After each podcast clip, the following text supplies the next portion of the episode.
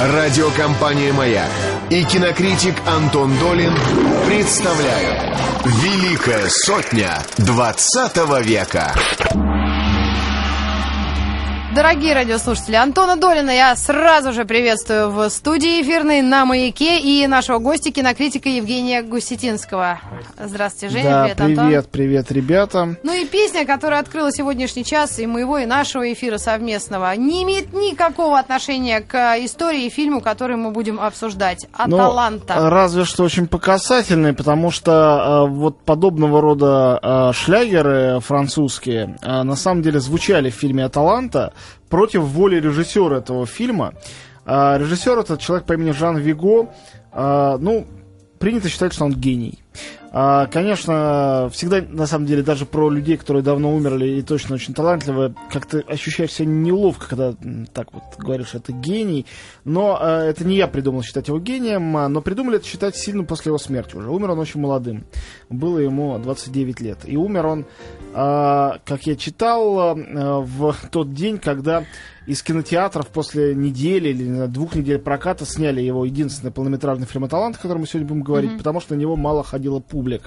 А для того, чтобы публика больше ходила, продюсеры фильма сковеркали, э, вставили туда, в частности, шлягеры вот 30-х годов, вроде того, что мы слышали сейчас, примерно, я так предполагаю. Дали другой заголовок фильму по названию одного из этих шлягеров «Проплывающая шаланда». Вот, но э, успеха это фильму совершенно никакого не обеспечило, э, так же, как и перемонтаж. И картина, в общем-то, ушла в небытие, как и ее автор, чтобы быть вытащена оттуда гораздо-гораздо позже. Я хочу, э, ну, по нашей опять же, традиции, спросить у нашего гостя э, Жени Гусетинской, представляющей здесь прекрасный журнал «Искусство кино», а также, впрочем, журнал «Русский репортер», где он пишет. Э, Скажи, Женя, как ты думаешь, Почему случилось так, э, что Виго никто не рассмотрел в свое время? Было ли дело в том, что он время как-то сильно опередил? Или просто он слишком молодым умер и не успел э, э, своего дождаться и добиться, и только вот такие зрячие его коллеги и критики и режиссеры рассмотрели его где-то в 50-х годах? Сильно позже, после его смерти. Я напомню, что умер он в 1934 году, в том самом году, в котором и вышла на экраны его единственная полнометражная картина «Аталанта», о которой мы сегодня Ну, говорим. ты знаешь, на- наверное, отчасти потому, что Виго был э, одним из первых э, бунтарей э, во французском кино, таких революционеров. Можно вспомнить не только «Аталанту», но и его, по-моему, предыдущий фильм под названием «Ноль за поведение». Короткометражный, Короткометражный фильм, основанный на его воспоминаниях, проведенных в пансионате для маленьких детей. И фильм рассказывает о том, как эти дети начинают бунт против своих э, педагогов и надзирателей.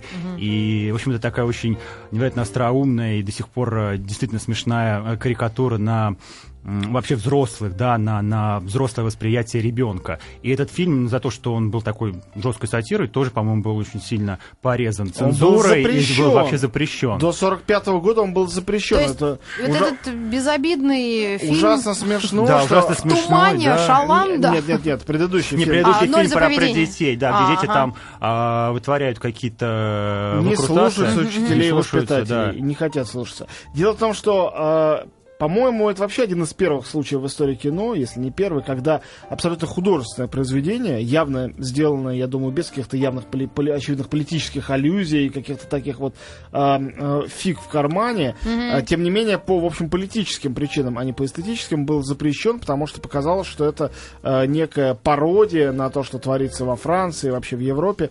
А к разговору о его бунтарстве все-таки нельзя не сказать о том, чей он сын.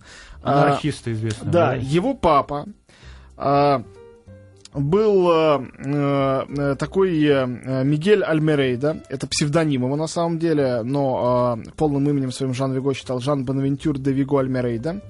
Вот, э, Эжен Бонавентюр де Виго, его папа, он же Мигель Альмерейда, а слово Альмерейда является анаграммой выражения «это дерьмо» по-французски. А Вот, он был анархистом, э, без пяти минут террористом, э, журналистом таким, экстремалом. Выпускал сатирическую газету, которая называлась «Красная шапочка». Его а, обвинили едва ли не в шпионаже в пользу Германии. Дело было во время Первой мировой войны. Посадили в тюрьму, где он и был задушен. И поэтому, собственно говоря, э, Виго рос, э, Жан Виго рос, можно, можно сказать, сиротой в разных э, детдомах, Вот от- меня- откуда и вынес те впечатления, которые превратились со временем в кинокартину «Ноль за поведение». Вот это предложение из его биографии. Так как его родители были вовлечены в политику, он воспитывался родственниками и друзьями семьи и учился в школах-интернатах под вымышленным именем Жана Сале. Не знаю, зачем было и вымышленное имя в этом случае, может, боялись каких-то Ну, незавидная для ребенка-то история. Так, Ну, предположу не я. забидная, но зато человек был с биографией. Это точно. Вообще интересно, действительно. Я тоже читала, боже, а так вроде и не жил. Родился в школу, университет и на радио. Не-не, у Жана Виго очень жизнь была интересная, хотя э, не, не думаю, что про него можно вспомнить очень много каких-то вещей, вот конкретно про него, про то, что он делал в своем сознательном взрослом уже возрасте, чего-то не связанного с кино. Он был очень человеком целеустремленным, и кинематограф действительно э, был для него э, важнейшим делом в его жизни. И надо сказать... Почему же ты все-таки включил именно этот фильм и этого Не, режиссера ну, в лучшую сотню? во-первых, э, это его единственный фильм «Аталанта», единственный полнометражный фильм. У него до этого три э, короткометражных картины. Э, Говорить о короткометражке в такой сотне, конечно, можно, но только в редких случаях. Вот мы так говорили о «Бандалузском псе». Луиса Бунюэля. Кстати, нельзя не сказать о том, что Бунюэль и Виго одновременно дебютировали в один и тот же год. Вот, хотя Виго абсолютно другое кино.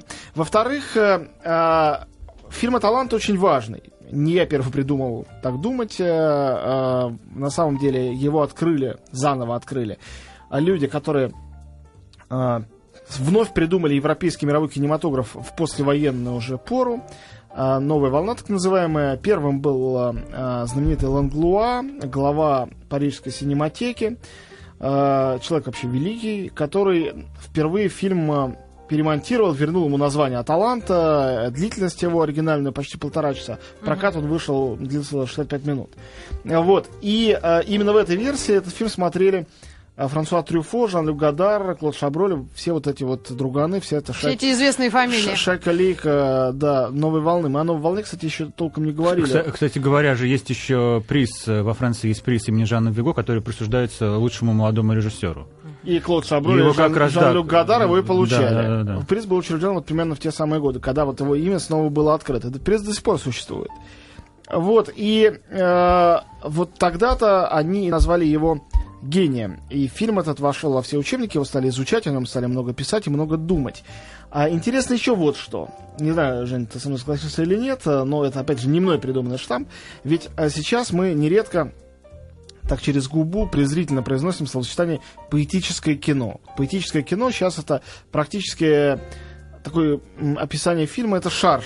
Это некая пародия изначально вот заложена. Даже если человек всерьез снимает поэтическое Но это не кино. то поэтическое кино, которое делал Жан Я Виго, просто хочу сказать, что впервые, э, если я ничего не путаю, именно в отношении Жана Виго, его фильмов, и первых фильмов, и Аталанты, э, было применено это словосочетание. Это, не, поэтический реализм, если хочу поправить. Все-таки По- не, не, не только, не столько кино, сколько реализм. Вот это сочетание а, такого одновременно трезвого и одновременно мечтательного, да, эскапистского взгляда на мир характеризует это течение. Все-таки это, это не кино метафоры символов и а, м, с какой-то излишней многозначительностью, как, как- под которой мы сейчас понимаем, да, словосочетание поэтическое кино, там, имею в виду Тарковского и всех его бесконечных Антонио, последователей. может быть, э, ты намекнешь, о чем фильм все-таки не все смотрели, это редкое да, кино. конечно, мы сейчас расскажем обязательно. История очень простая, Да. внятная, ясная про двух а, молодоженов, которые отправляются в свадебное, ну и можно прочитать так, свадебное путешествие на барже а, в сторону Пассени, в сторону Парижа. Из Гавра в Париж Из они Гавра, плывут. Предполагается романтическое путешествие, поскольку речка и свадьба, и... Ну, такое отчасти Начинается со свадьбы, да. У них есть груз, на самом деле, который им нужно доставить в Париж. Они А. не, не просто так плывут на этой барже. И более того, они не то, что арендовали эту баржу или туда пассажирами устроились. Они там живут. А, понимаю. Они там живут, потому что э, вот э, жених, э, он же муж, э, Жан, он на самом деле капитан этого корабля. Вот. И поскольку он моряк, он женился на девушке из добропорядочной э, семьи, таких зажиточных крестьян. Ну, судя по всему. Судя по тому, которая никогда не была в Париже и вообще не выходила за пределы, за пределы своей, своей деревни. деревни. да. Вот мы видим эту деревню в начале, и они весь фильм плывут. Плывут они в сторону Парижа. Но плывут на самом деле, чтобы доехать своим грузом и обратно. Но э, по пути выясняется, что, во-первых, у молодоженов не всегда все хорошо. Э, и ревнует ее совершенно неоправданно вот эту вот Жан, эту девушку Жильетту. И, кроме того, что она и ревнует, она тоже не, не всегда ей нравится его обхождение, она не очень понимает, чего она хочет, потому что она впервые вообще э, от родного дома куда-то так далеко, значит, добралась, mm-hmm. забралась. Вот. И когда э, на ее пути встречается... Бывалый? Э, встречается искуситель. Э, торговец. Но это даже не искуситель, это громко сказано. Ну, по факту он исполняет именно эту роль, потому что он ее соблазняет. Соблазняет ее... Э, Подарком, платком. По, да, подарочком. И она хочет после этого сбежать с этой баржи в большой город в э, место, которое противопоставлено в фильме, это вот идиллии э, мирной речки и баржи плывущей. И таки сбегает, э, моментально разбивая всю вот эту вот идиллию и э, утопический быт молодоженов на корабле. Все-таки утопический, несмотря на все их э, э, пререкания, препирательства и так далее. Но, в конце концов, благодаря вмешательству самого колоритного персонажа этого фильма, э, э как раз бывалого. Папаша я... Жюль, да, его зовут. Ну, один, в татуировках. Один из моряков. Э, там, собственно, есть он и есть еще Юнга, мальчик uh-huh, совсем. И все, больше никто на этом корабле не плывет. Кораблик-то маленький, но еще много кошек. Вот. Uh-huh. благодаря его вмешательству, э, собственно говоря, удается вернуть все-таки Жульетту на борт а, влюбленные друг в друга молодожены, все еще молодожены, они падают а, в объятия друг друга, падают буквально, они обнимаются и, а, видимо, поскользнувшись или просто потеряв силу, они валятся на пол, и корабль уплывает. На этом, собственно говоря, фильм кончается. То есть история эта очень простая. По-моему, она основана даже на каком-то романе сентиментальном. И, по-моему, продюсеры, на самом деле, из большой и тогда еще крупнейшей во Франции студии Гамон Жанну Виго предложили эту историю делать, а он, собственно говоря, не отказался. Да, ну, по сути, это сказка, конечно. Потому что сейчас, да, почему вот словосочетание поэтический, да, потому что вроде бы если убрать поэтический, то финал бы там был совершенно другим, да, они бы э, расстались и никогда бы не смогли найти друг друга, да, как невозможно найти там э, иногда человека в большом городе, не говоря уже о том, чтобы найти его э, во всей стране, не имея телефонов, э, сотовых и всей а прочей может быть, это был первый пример коммерческого хэппи-энда? Французского причем. Ну, это такой, нет, это такой, такой, это такой хэппи который э, как бы все время тебе подмигивают, что я-то хэппи а в жизни uh-huh. все по-другому. Это вот uh-huh. отличие. Я думаю, что не, не только в этом дело. А, и уж, конечно, вряд ли в этом финале Виго пошел на поводу у продюсеров. Кое в чем, может, он и пошел. Но это было уж потом, повторяю, когда фильм был доделан. Uh-huh. А вообще-то Виго сам очень серьезно отнесся к этому сценарию. Он его переделал, он его переписывал. Он много изменял, он добавлял какие-то сцены. Вот все эти очаровательные сценки с граммофоном, с кошками и так далее. Это все при, было придумано в Виго на самом деле. Этого в сценарии не было. Вот. И он сделал все, как хотел в этом фильме изначально. Его изначальная версия восстановлена об этом свидетельствует. Хотя вообще до сих пор э, ходят такие бабушкины сказки, легенды киновеческие, что никто не знает, как выглядела реальная таланта, и что восстановили-то ее просто как-то понравилось Андре Ланглуа. Mm-hmm. А э, вот изначальная версия, поскольку фильм на экраны не, не выходил никогда, mm-hmm. он сразу вышел уже переделанный вот, э, что она, что, что ее нету, что она Но... умерла вместе с Жаном Виго. Так вот, э, Финал этот, он действительно очень интересный, он кажется таким умозрительным хэппи-эндом, но если мы подумаем о каком-то втором пласте, не то что символическом, но смысловом пласте этой э, простой бытовой истории, не будем ее рассматривать как историю документальную, то сразу станет понятно, что финал только такой и должен быть. А весь фильм, а, опять же, это не моя мысль, очень многие умные люди, исследовавшие его, об этом mm-hmm. говорили. Он о противостоянии, если говорить о поэтическом реализме, о противостоянии какого-то поэтического, идеалистского взгляда на мир и реальности. Ну, конечно, мы не видим, не видим тут реальность совсем такой страшной, приземленной, чудовищной. Но иногда она выглядит довольно карикатурно, как вот этот торговец, как все парижские сцены, которые там есть. А рядом с этим существует а, а, вот этот вот абсолютно детский мир... А, мечты. Не мечты, а людей, которые плывут на этом кораблике, знать больше ни о чем не хотят. Но она же мечтает, невеста, жена. Она, она мечтает, она мечтает. И эти мечты ее, конечно, куда-то там и уводят. И есть э, несколько сцен, связанных тоже с разнообразными мечтами, которые там очень... Ну, мы о них потом подробнее скажем. Да. Которые очень э, красиво и здорово поданы. И мне кажется, что этот финал это просто э, победа мечты вот над этой грубой реальностью, которую берегу, совершенно осознанно хотел показать. Он хотел, чтобы эта победа свершилась, она там происходит. Я согласен. Финал и хэппи-энд это разные все-таки слова. Да, не, не совсем то же самое. Да. Я Но- неожиданно, вот, знаешь, хотела... Нет, э, это- нет, там, там у героев есть, э, и у героини, и у героя, дальше больше у героини конкретный выбор.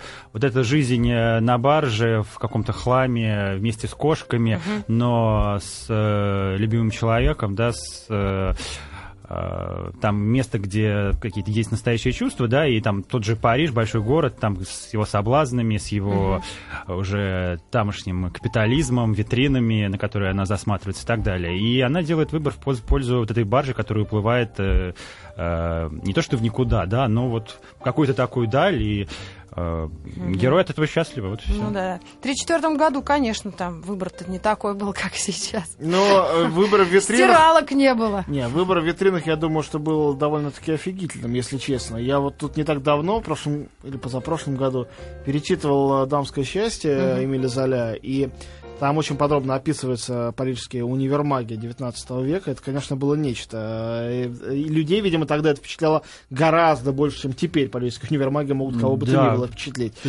Поэтому а, я думаю, что этот пласт а, очень важный, показанный в фильме немножко в проброс.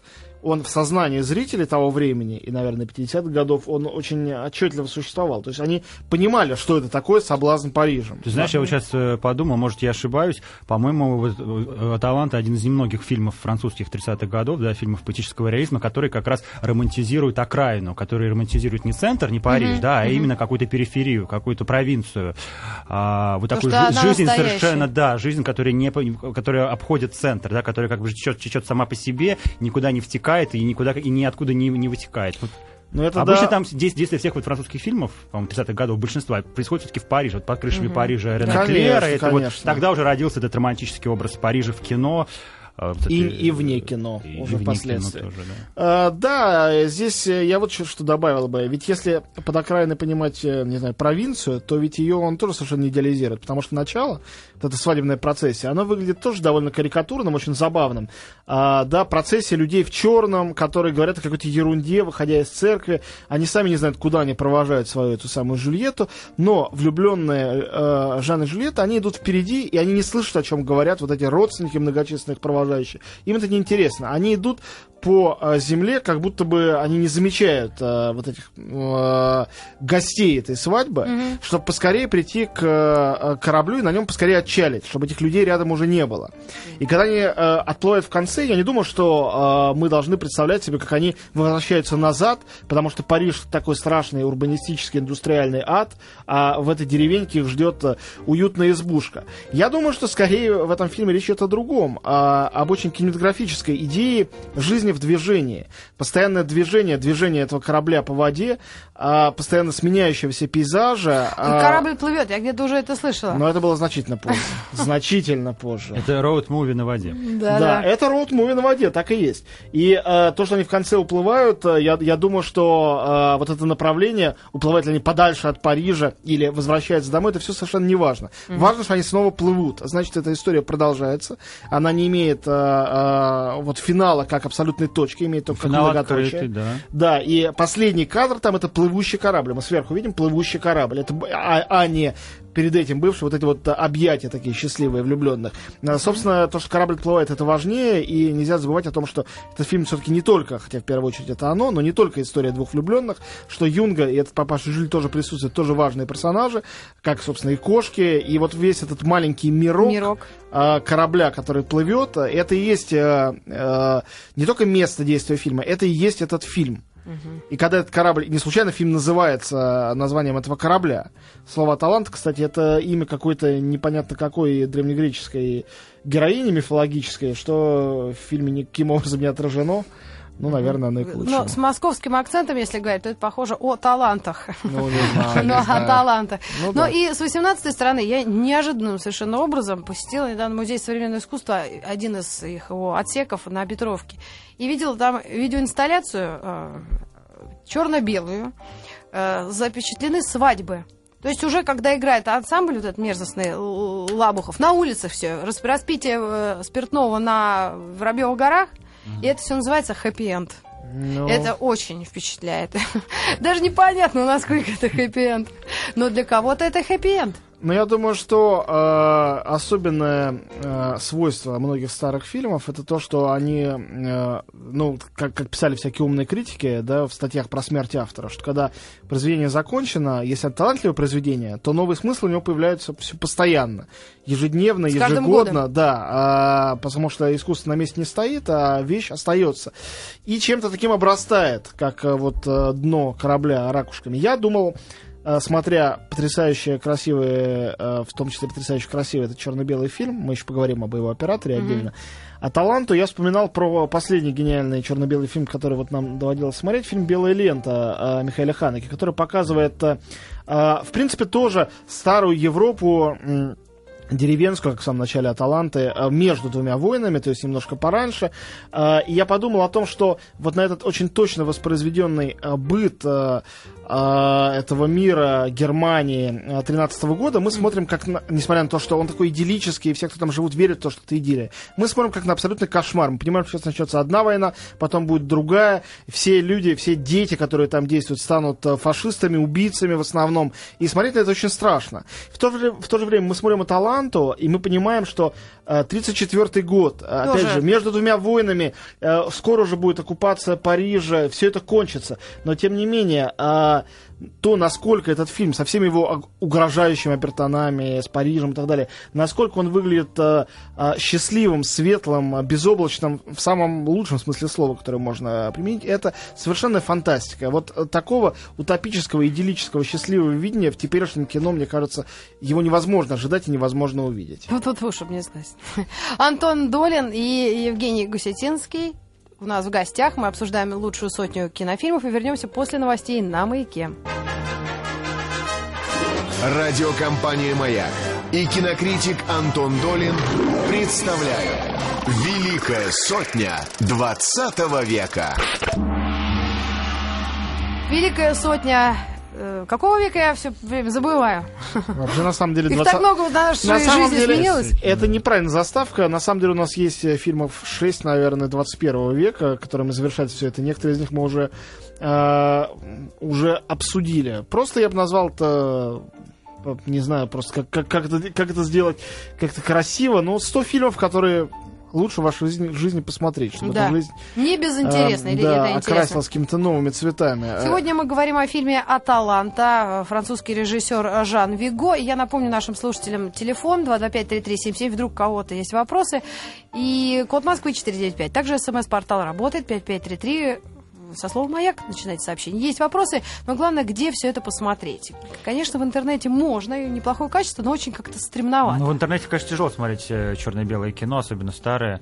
А я В думаю, маленькой что- рамке, да. да. я- ну, сейчас особенно посмотреть негде. Смотреть надо, конечно, на большом экране, как и все кино, но в отсутствии музея кино и... Ну, может быть, в иллюзионе, ну, может быть, в иллюзионе да, в иногда «Иллюзионе». показывают.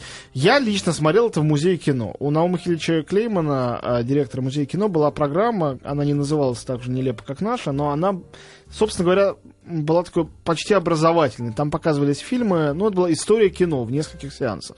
Сеансов, там, не знаю, было 30, наверное. С такими мини-лекциями, э, э, маленькими предисловиями к фильмам. Впрочем, фильмы говорили сами за себя. Я там смотрел, в частности, «Аталанту», и я помню, что просмотр этого фильма на большом экране, он э, был совершенно незабываемым, потому что все-таки это очень, очень неинтеллектуальное, хотя, конечно, не глупое, очень эмоциональное кино, а, в котором эти эмоции отмерены на самом деле очень просто, очень скупо э, и очень э, как-то точно. Наверное, в этом на самом деле основная гениальность э, Жана Виго, что ни в какую слащавость, мелодраматичность, сентиментальность в этой, в общем-то, сентиментальной трехкопеечной истории он не сваливается ни на секунду, потому что есть и юмор, и какие-то угрожающие нотки, и э, постоянная зыбкость этого счастья, которое мы видим, счастье влюбленной пары, плывущей по реке, э, она ощущается точно так же, как и э, само условие игры, то, что это не просто влюбленные, которые повстречались и поплыли, все-таки это муж с женой. А это уже И, другая а, история. Совершенно верно, история-то другая, и речь идет о том, как они вместе дальше будут жить, насколько это стабильно. И вот эта тема нестабильности союза двух людей, она, мне кажется, существует э, в этом фильме все время. Я даже читал, хотя я с этим не согласен, Да. но читал такое мнение, что финал, о котором мы сейчас говорили, как хэппи-энде, и мне он кажется, победа, как я уже говорил, идеализма, тем не менее, что этот финал тоже отчасти угрожающий. То, что неизвестно, как еще сложится их судьба, когда они уплывут. Вот французские критики что-то такое тоже предполагают. Кинокритик Евгений Гусетинский у нас в студии. И тоже мы размышляем над этим фильмом, думаем, можно Кстати, сказать. я, я хотел добавить, что э, помимо того, что тема фильма актуальна будет всегда, э, эта картина невероятно смело и свободно снята для, конечно, для того времени. Я вот ее пересматривал, там какие-то совершенно потрясающие ракурсы, очень свободный монтаж, хоть и вроде ты говоришь, это смонтировал Андрей Лангуа, но тем не менее... Ну, а, смонтировал, по идее, так, как это монтировал Да, Лего. дух, дух свободы, а, такого абсолютного, абсолютной независимости от каких-либо правил, да, при том, что э, как бы не, не, не анархия, да, когда, ты, когда ты свободен, но при этом ты создаешь какие-то собственные правила, которые, которые э, не превращаются, да, не превращаются в хаос, да, это какой-то такой совершенно другой вот космос. Э, Очень здорово просто снято, и какие-то сцены сейчас э, ну, смотрятся как, как будто их, ну, не то чтобы вчера, конечно, сделали, но они, не, вот никакого нафталина здесь нет.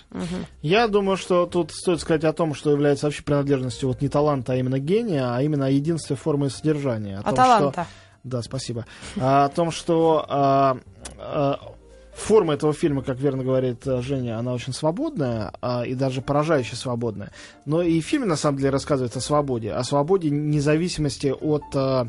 а, ну, даже социальной свободе, да, поскольку Жан является капитаном этого суденышка, он э, сам плывет куда хочет, и э, если он не хочет оставаться в Париже, он от него уходит. Э, Они и от деревенских этих условностей, и от парижских соблазнов уплывают, чтобы быть сами по себе. И вот свобода этого маленького независимого суденышка, которая сама по себе плывет, конечно, это та же самая тема, и та же самая тема, которая вообще Виго интересовала с самого начала его творчества, и, видимо, была генетически унаследована от э, отца-анархиста, а, потому что э, ну, его ранние фильмы, фильм про э, спортсмена и фильм Пловца. про... Да, про пловца, и фильм про город Ниццу, э, там свобода выражена только в формальных решениях, в том, как это сделано. Вот, но начиная с э, его первого игрового фильма и заканчивая таланты, первого игрового фильма «Ноль за поведение», вот эти, в этих двух картинах речь идет именно об этом. Это фильмы об освобождении, фильмы о том, что воля человека к свободе, она ничем не, э, не может быть э, сломлена, и она это основной как бы инстинкт человека. Мне кажется, у французов это вообще вопрос один из э, главных в Но жизни. Ну, если говорить о кино, то совсем не у всех. Со- далеко не каждый француз. э, Французы очень многие, даже очень великие киношные французы, придерживаются сравнительно мещанских взглядов на жизнь. Но Франция все равно ассоциируется с падением Бастилии, Бастинды. Ну, когда-то, да. Парижской коммунной. Да, с, с, Нет, э, как раз с нет, каким-то если символом говорить о кино, мне кажется, нет, впол- вполне французское кино ассоциируется с идеей свободы, как раз новая волна, которая реанимировала Жанна Виго, она, собственно, И прославила. и, и всячески провозглашала эту идею, да, и, эм, кстати, вот эти вот дети из фильма «Ноль за поведение», они вообще как бы перешли в, во Фран- во Фран- в кино в новой волны, потому что там одним из героев-то является вообще ребенок, который а, жаждет э, вот освободиться от э, родителей, да, контролем, там, диктата, можно вспомнить все 400 ударов и так далее. Это все фильмы, которые так или иначе э, цитировали Жанна Виго. Вот, кстати, нас слушательница спрашивает, а были у Жана Виго ученики, подражатели? Вообще, в чем Подражатели- выразилось его влияние на мировой кинематограф? Я обязательно об этом скажу, но мне кажется, лучше на последние 10 Да? минут нашего эфира мы это отложим. Хорошо, это Оксана этим. спросила. С удовольствием про это расскажу. Я сейчас хотел бы чуть-чуть, ну, в такой более технические моменты углубиться, немножко сказать о- и об актерах фильма, и о, э, собственно говоря, том- о тех, кто его делал, кроме самого Жана Виго.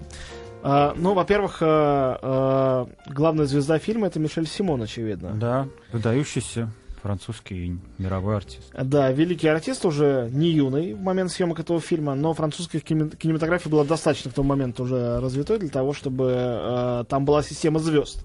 И продюсеры, собственно говоря, э, ну, по легенде, навязали двух актеров. Э, э, Виго, это э, был Мишель Симон, играющий папашу Жюля, э, этого самого э, пожилого моряка, ну, он не такой уж пожилой, но, во всяком случае, человек старшего поколения, которому совершенно нелепо ревнует, э, э, значит, муж свою молодую жену, и который возвращает, на самом деле, на плечо, вскинув ее, э, женщину э, обратно на эту самую баржу и устанавливает э, в конечном счете э, э,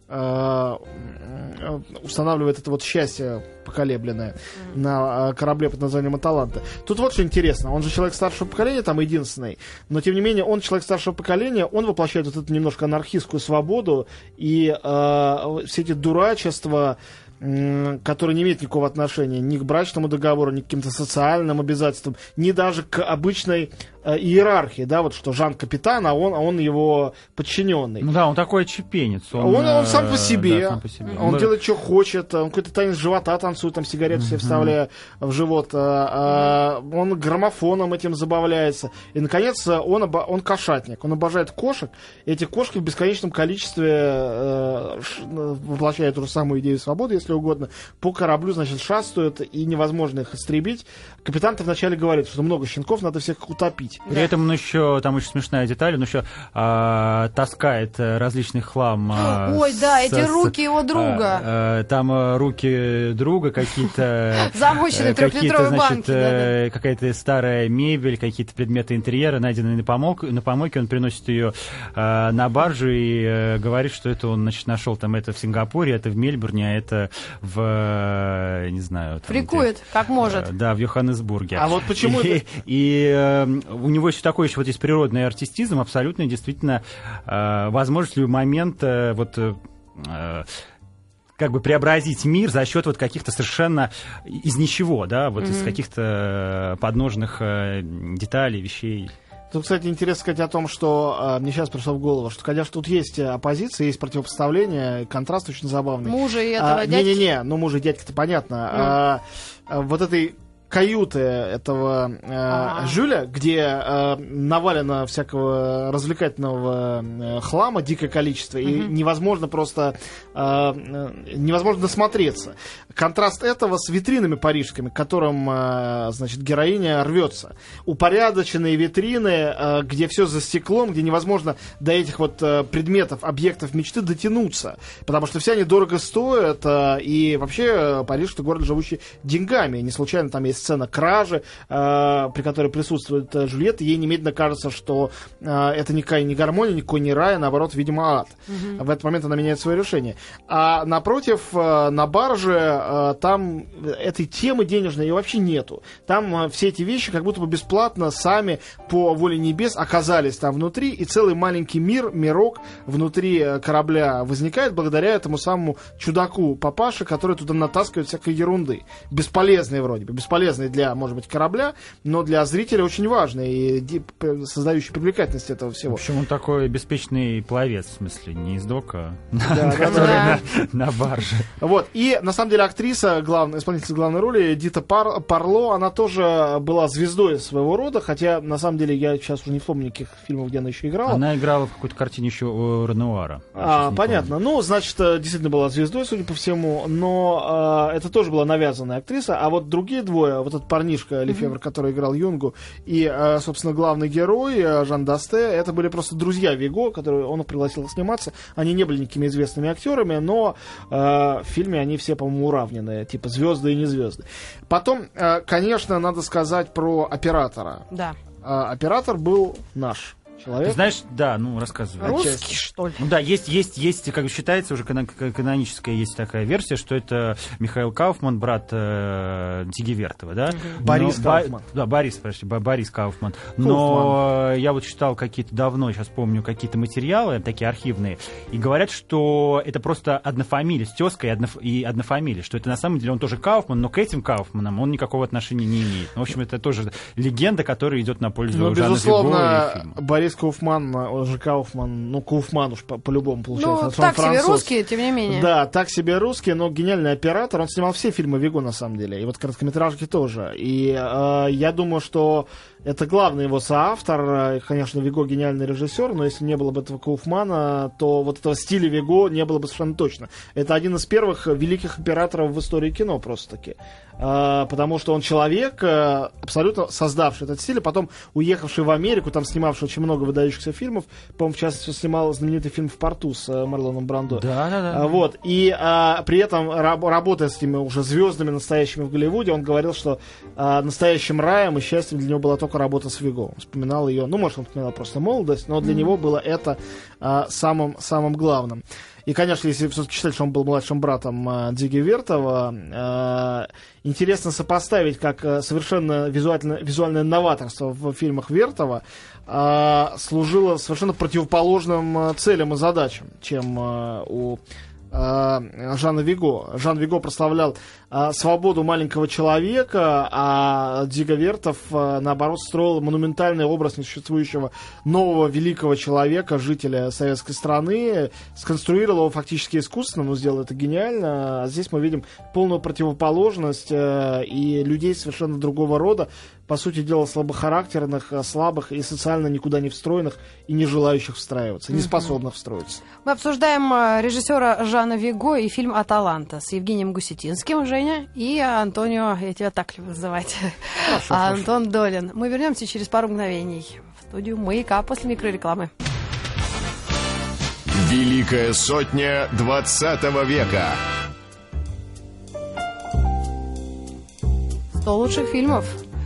Фильмов и, наверное, имен. Вот, наверное, режиссеры важнее кино. Нет, не может быть Да такого. нет, конечно нет. Ну, Точно? все, важно, но... Если бы не было этого режиссера Виго, то не было бы фильма, и мы бы не говорили. И ты говорил до рекламы, большие, маленькие люди, мы как-то делим, да? Или история делит? Если бы, э, делит, конечно, история, если бы не было фильма «Аталанта» и фильма «Ноль за поведение», никто бы не знал про режиссера Жана Виго, и это только на, на Руси бывают люди, вроде там э, смешного режиссера молодого Павла Руминова, который провозглашает себя режиссером, не сделавший никаких фильмов. Э, Режиссер — это человек, которому есть что предъявить, э, Да. и Виго точно было что предъявить. Я, прежде чем мы поговорим э, напоследок о каких-то учениках и последователях Виго, хочу еще про одного человека обязательно сказать. Это Марис Жобер, композитор фильма.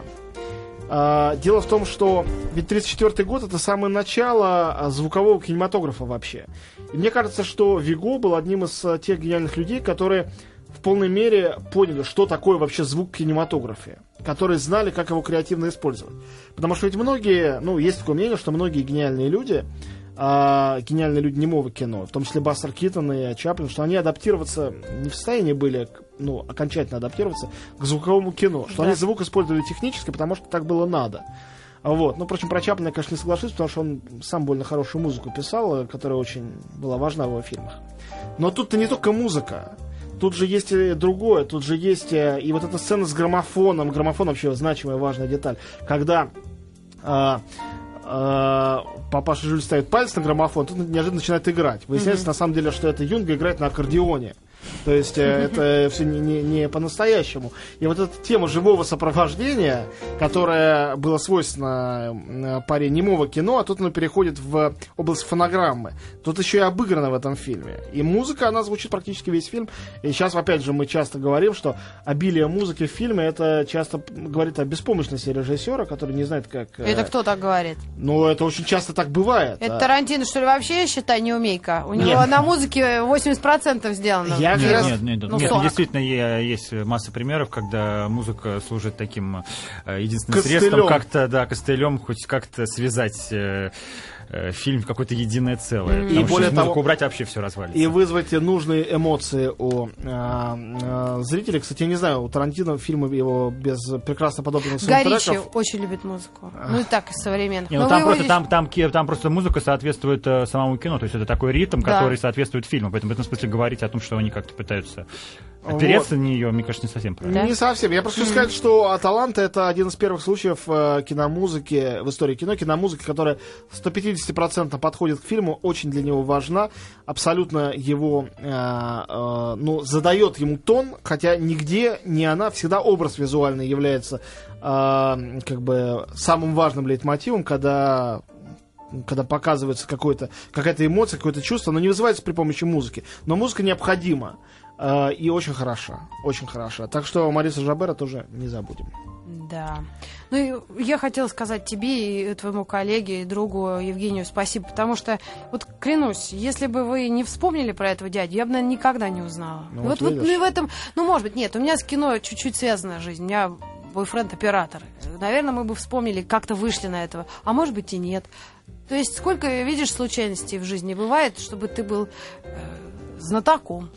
Да, ну и давайте про то, что потом произошло с, на- с наследием Виго. Э, Женя сказал уже немножко про... Про новую волну, ты новую да, волну еще, французскую. еще могу сказать, что э, вот опять же пересматривал э, на днях Аталанту, и как раз персонаж Мишеля Симона, такой, значит, гротесковый, сумасшедший старик, эксцентричный, значит, э, живущий в каком-то вот этом вот э, невообразимом... э, Мне татуировки хаос. понравились. Да, хау- не хаосе, это такой просто такой, это такой космос, созданный из барахла, из каких-то отходов.